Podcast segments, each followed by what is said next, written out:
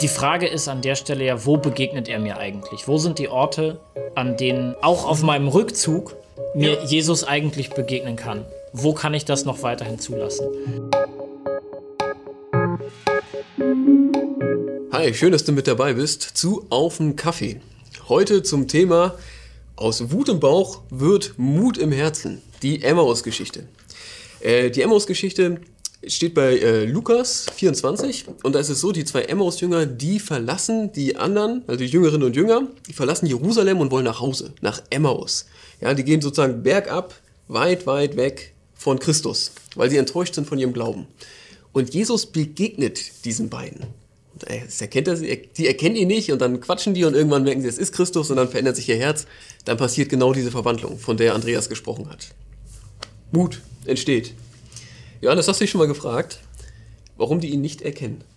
Weißt du, geht man so locker ja. drüber hinweg, Andreas sagt, ja, die haben ihn, die haben ihn nicht erkannt. Ja. ja, aber ich meine, es ist auch ein bisschen komisch, finde ich, ne? Ja, ist es. Also, also ich meine, man, man ähm, wenn man sich mal, mal in sie hineinversetzt, in diese, Be- in diese beiden Jünger, die haben jetzt zwei, drei Jahre mit, mit Jesus verbracht. Mhm. So. Tagtäglich sind sie ihm begegnet, haben von ihm gehört, haben mit ihm gegessen, haben ähm, vermutlich sogar in einem Raum mit ihm geschlafen.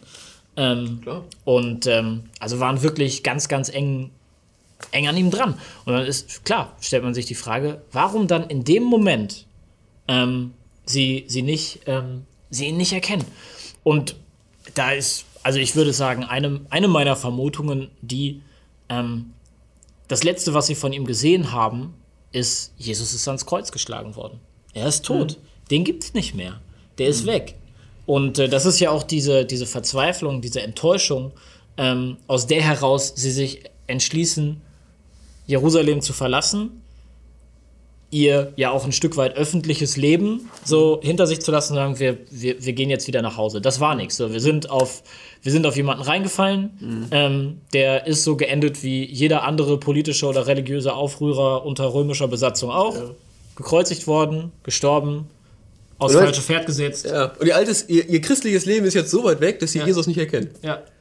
Also ich stelle es mir auch am ehesten so vor, dass sie so voller Frustration sind, mhm. vielleicht sich auch sozusagen bewusst, jetzt wollen wir wirklich anders leben, mhm. dass Jesus irgendwie für sie so weit weg ist, dass sie ihn nicht erkennen. Ja. Und sie Aber, starten, ja. sie starten so einen, so einen geistlichen Rückzug, würde ja. ich sagen. Also sie sagen, das, das, das hat mit mir einfach jetzt nicht mehr... nicht mehr viel zu tun. Und darin steckt ja auch schon eine geistliche Wahrheit. Wenn ja. ich auf dem geistlichen Rückzug bin, kann es sogar sein, dass ich Gott nicht sehe, obwohl er direkt neben mir steht. Ja. Also hier passiert es ja so. Mhm. Also, kennst du Situationen, in denen, das, in denen man diesen Weg geht? Ich glaube, dass, dass das menschlich ist, dass es Zeiten gibt, in denen man sich, jetzt im Bild gesprochen, von Jerusalem entfernt und Richtung Emmaus wandert. Mhm. Von einem Leben mit Gott entfernt und Richtung einem Leben geht, wo er keine Rolle spielt. Mhm. Äh, ja, ich, ich, ich kenne... Ich kenne das. Ich ähm, habe, ähm, ich, ich war mit meiner, meiner Frau zusammen Teil ähm, einer, einer Kirchengemeinde. Ähm, die war, das war eine tolle Kirchengemeinde. Wir sind da gerne hingegangen. Wir hatten da unsere Freunde. Wir hatten da ähm, echt auch so ein Stück weit unser, so unsere geistliche Heimat, klar. Aber wir hatten da auch so unser, das war auch so Mittelpunkt unseres sozialen Lebens. Und ähm, wir waren dann aber ähm, sind dann leider an einer Stelle äh, von, den, ähm, von, von, von der Leitung mhm. ähm, extrem enttäuscht worden. Mhm. In, ähm, ähm, in so ein paar Punkten, die muss ich jetzt auch nicht weiter ausführen. Ähm, mhm. Aber diese Enttäuschung hat halt schon dazu geführt, dass wir die, ähm, dass wir die Kirche an sich ähm, dort äh, verlassen haben. Das war für uns so nicht mehr, nicht mehr möglich, äh, Teil dieser Kirchengemeinde zu sein. Mhm. Und ähm, das war ein krasser Vertrauensbruch. Ja, also, also, dann hat das auch die Ebene, also du warst, warst enttäuscht, oder ihr wart enttäuscht von, hm. also von Menschen aus dieser Gemeinde. Hm. Hat das deine Gottesbeziehung beeinflusst? Also dadurch, also, dass, also alleine schon dadurch, dass mein, naja, eben auch mein, meine, meine geistliche Heimat ja auch in dieser Kirche lag, die jetzt nicht mehr da war, hat es das ja. natürlich beeinflusst. Hm. Ähm, weil, weil der Ort, an dem ich meinen Glauben gelebt habe, leben konnte, ähm, in dem er auch gewachsen ist durchaus, mhm. ähm, dass, der, dass der nicht mehr meine Heimat sein konnte. Ja klar, du und, natürlich. Und, ähm, und das, das ist von dieser Kirche. Das, das, ist, so das, das ist so ja. das eine. Und ja. das andere ist natürlich, man blickt zurück auf die Dinge, die man gelernt hat, auf die Punkte, wo man gewachsen ist, und macht sie abhängig macht sie immer auch so ein Stück weit abhängig von der Person, die einen auf diesem Weg begleitet hat. Man merkt aber... Es die, ist menschlich, ja. Ne? Aber auch traurig. Ja, voll. Also was mich daran auch betrübt, betrübt ist natürlich, dass es... Ihr seid ja leider keine Einzelfälle. Mhm. Also ich, ich erlebe das als, als natürlich auch bei uns, dass, dass, ja. Menschen, dass Menschen gehen, auch enttäuscht gehen und verletzt gehen. Und manchmal merke ich dann, ah oh Mann, wir sind so, also was ich, da ist wirklich was blöd gelaufen. Manchmal merke ich, euch, ich habe was falsch gemacht. Manchmal merke ich auch, ey, ihr hattet Erwartungen, die können wir nicht erfüllen. Es, es, aber es, es gibt so viele menschliche Möglichkeiten, mhm. dass Gemeinde enttäuscht, ja. dass mich das manchmal sehr betrübt macht. Weil genau das passiert. Es bringt, mhm. man scheitert irgendeiner Stelle in der Gemeinde und es bringt einen weg von Jerusalem Richtung Emmaus. Ja. Ja. Ist passiert. Ja. Fürchterlich. Der Clou der Geschichte äh, der Emmaus-Jünger ist ja der, dass aber Jesus da mitgeht. Nachgeht also, sogar. Nachgeht. Also ja. das ist ja, das ist ja dieses, dieses Spannende und dieses, dieses Coole und auch, und auch hundertprozentig das, was ich auch auf diesem geistlichen Rückzug auch erlebt habe. Mhm. Es ist... Oh, schön, ey. Ich, ich, ich mache mich auf den, auf, den, auf den Weg weg weg von dem, was ich mal geglaubt habe. Mhm. Und ähm, ich glaube auch ehrlich gesagt, es ist gar nicht so schlecht, wenn man manche Sachen auch tatsächlich komplett hinter sich lässt an der Stelle. Also ich glaube, es gibt Dinge, die braucht man auch... Menschen oder... Menschen, zum Beispiel, zum Beispiel Menschen. Manchmal geht es nicht anders. So, ähm, das ist, ähm, ich glaube, das ist auch vollkommen in Ordnung. Man muss nicht zurück an genau denselben Punkt, so, ne? Mhm.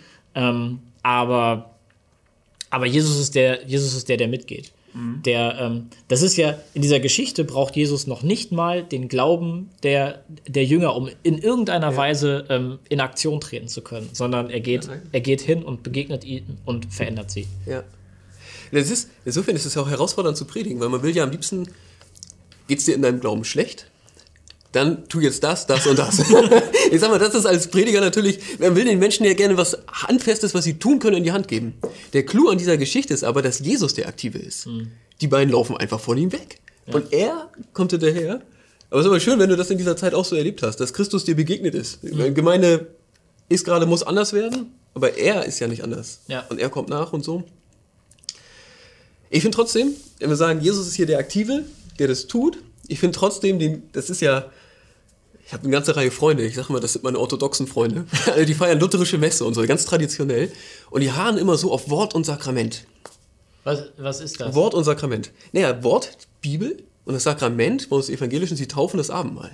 Und hier ist ja so, Jesus, sie erkennen ihn nicht, sie erkennen ihn dann, als er ihnen die Bibel auslegt, die Schrift, das wird das Alte Testament gewesen sein natürlich, nicht das Neue. Aber er redet mit ihnen über das Alte Testament, dann erkennen sie ihn. Und als er mit den Abendmahl feiert. Darüber kann man schon, ein Freund von mir hat gerade die Fernsehpredigt gehalten, zu Ostermontag bei A R D. Und das war natürlich für ihn auch genau das Ding, dass er sagte, ging auch um Emmaus. Dass er sagte, ja, guck mal, lies in der Bibel, da findest du Christus.